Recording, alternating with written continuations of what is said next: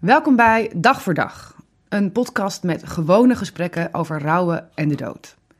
Mijn naam is Liesbeth Rasker, ik ben nu 31 en toen ik 10 jaar oud was, overleed mijn moeder aan kanker. Ze had darmkanker met uitzaaiingen in de lever, waar ze na anderhalf jaar ziekbed op 9 december 1998 aan is overleden. Het rouwproces dat na haar overlijden kwam, dat kan ik me niet zo heel goed herinneren. Want god, ja, je bent tien. In hoeverre maak je zoiets überhaupt bewust mee? Ehm, je hebt nog helemaal geen leven te managen, geen grote beslissingen te maken. Al dat soort concrete dingen, die werden opgevangen door mijn vader.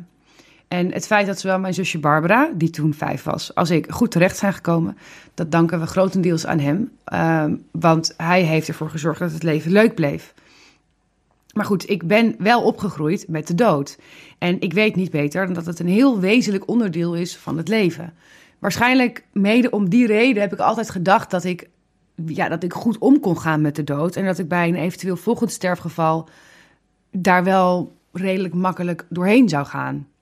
Maar dat bleek niet helemaal zo te zijn. Toen mijn moeder ziek was, beloofde haar beste vriendin, Renate, om een oogje in het zeil te houden als zij er straks niet meer zou zijn. Dat deed ze door sinds mijn moeders overlijden elke woensdagavond bij ons te komen eten. En na het eten liet ik samen met haar ons hondje Saartje uit, wat we walk the dogger noemden. En tijdens die rondjes dan bespraken we het leven. Of in ieder geval waar je als tienjarige dan ook maar mee bezig bent. Ik vertelde haar alles en ik wist ook echt dat al mijn geheimen veilig bij haar waren. Renate was er elke week. Die woensdagavond was echt heilig en zij was hondstrouw. En in al die jaren groeide ze uit tot de belangrijkste vrouw in mijn leven. Ik noemde haar al mijn hele leven neptante en zij mijn nepnicht. Omdat, ja, bij gebrek aan een beter woord en je moet het beestje toch een naam geven. Ook toen ik uit huis ging, bleef ik natuurlijk haar zien. Bij alles wat er in mijn leven gebeurde, belde ik eerst Renate. Ik vroeg haar advies om alles. Ehm, we gingen lunchen op het strand, borrelen op het stoepje. En nog los van de relatie die ik met haar had, was zij natuurlijk ook de grootste bron met informatie over mijn moeder. Ze kenden elkaar al sinds ze 17 waren. Niemand wist meer over mijn moeder dan Renate. En omdat mijn moeder overleed toen ik 10 was, heb ik haar nooit echt leren kennen. Ze is voor mij nooit de status moeder ontgroeid. Ik heb, haar, ik heb nooit volwassen gesprekken met haar gevoerd. En alle informatie die je in dat soort gesprekken over je ouders te weten komt, heb ik eigenlijk van haar geleerd. Maar in december 2016 werd slokdarmkanker bij Renate gevonden. En uiteindelijk is ze daar op 4 mei 2018 aan overleden. Wat volgde was een rouwproces waarbij ik opeens wel mijn eigen leven moest managen. Waar er niemand was die dat voor me oploste. Waardoor ik toen pas echt wist wat het was, rouwen. Dat het een proces is dat echt elke dag anders is en dat je dag voor dag moet nemen. Het is ook iets dat zich eigenlijk niet laat uitleggen aan mensen die het niet kennen. Als je het niet zelf hebt meegemaakt, als je niet weet hoe het voelt, ja, dan is het dan, het is zo'n onwerkelijke situatie waar je in zit. En tegelijkertijd is het een onderwerp dat zich niet echt lekker leent voor een casual gesprek in de kroeg. En al met al kun je je er best heel erg alleen door voelen. Ik heb het wel eens vergeleken met dat het voelde alsof ik onder een glazen stolp leefde. Ik kon wel gewoon naar buiten en dingen doen, maar maandenlang voelde het alsof ik maar geen echt contact kon maken. Alsof ik in een soort raar eigen wereldje zat waar ik niet uitkwam. En vanuit waar ik de echte wereld wel zag, maar niet als zodanig ervoer. Wat ik merkte was dat praten met gelijkgestemden me heel erg hielp. Ik was niet langzaam gek aan het worden, ik was gewoon aan het rouwen. En wat ik ook merkte was dat er heus wel genoeg te vinden was over rouwen en de dood, maar dat al die dingen al heel snel heel wetenschappelijk of klinisch of onpersoonlijk waren, of dat ze juist veel te veel in de godsdienstige hoek zaten. En daar, ja, daar voel ik me ook niet echt op mijn plek. Ik miste de gewone gesprekken tussen gewone mensen, gewoon aan de keukentafel, over rouwen en de dood. Dus dat ben ik zelf gaan maken. En het duurde heel lang voordat ik er daadwerkelijk aan begon, omdat het lang duurde voordat ik er überhaupt aan toe was. Maar ook omdat ik steeds dacht: ja, maar ik kan dit helemaal niet. Ik ben geen interviewer, ik heb hier helemaal geen ervaring mee. En ja, dat heeft me er toch heel erg lang van weerhouden om eraan te beginnen. Tot een maand of drie geleden en ik besloot: en nu is het klaar, nu ga ik beginnen. Het resultaat is deze serie, waarin ik praat met zes mensen die ik allemaal al jaren ken en die me heel erg dierbaar zijn. En in sommige gevallen hebben ze ook mijn moeder en Renate gekend. En al deze mensen die hebben iemand of meerdere iemanden verloren. En allemaal hebben ze een eigen manier van omgaan met de dood. Elke aflevering ga ik bij diegene op bezoek en zitten we aan zijn of haar keukentafel met wijn of thee en hebben we het over de dood, rouwen, verdriet, missen, huilen en doorleven.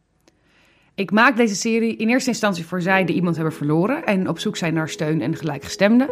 En in tweede instantie voor mensen die een rouwende om zich heen hebben en die niet weten wat diegene doormaakt.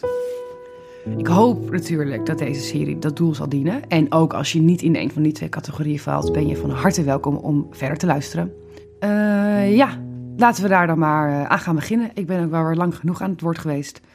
Welkom bij Dag voor Dag.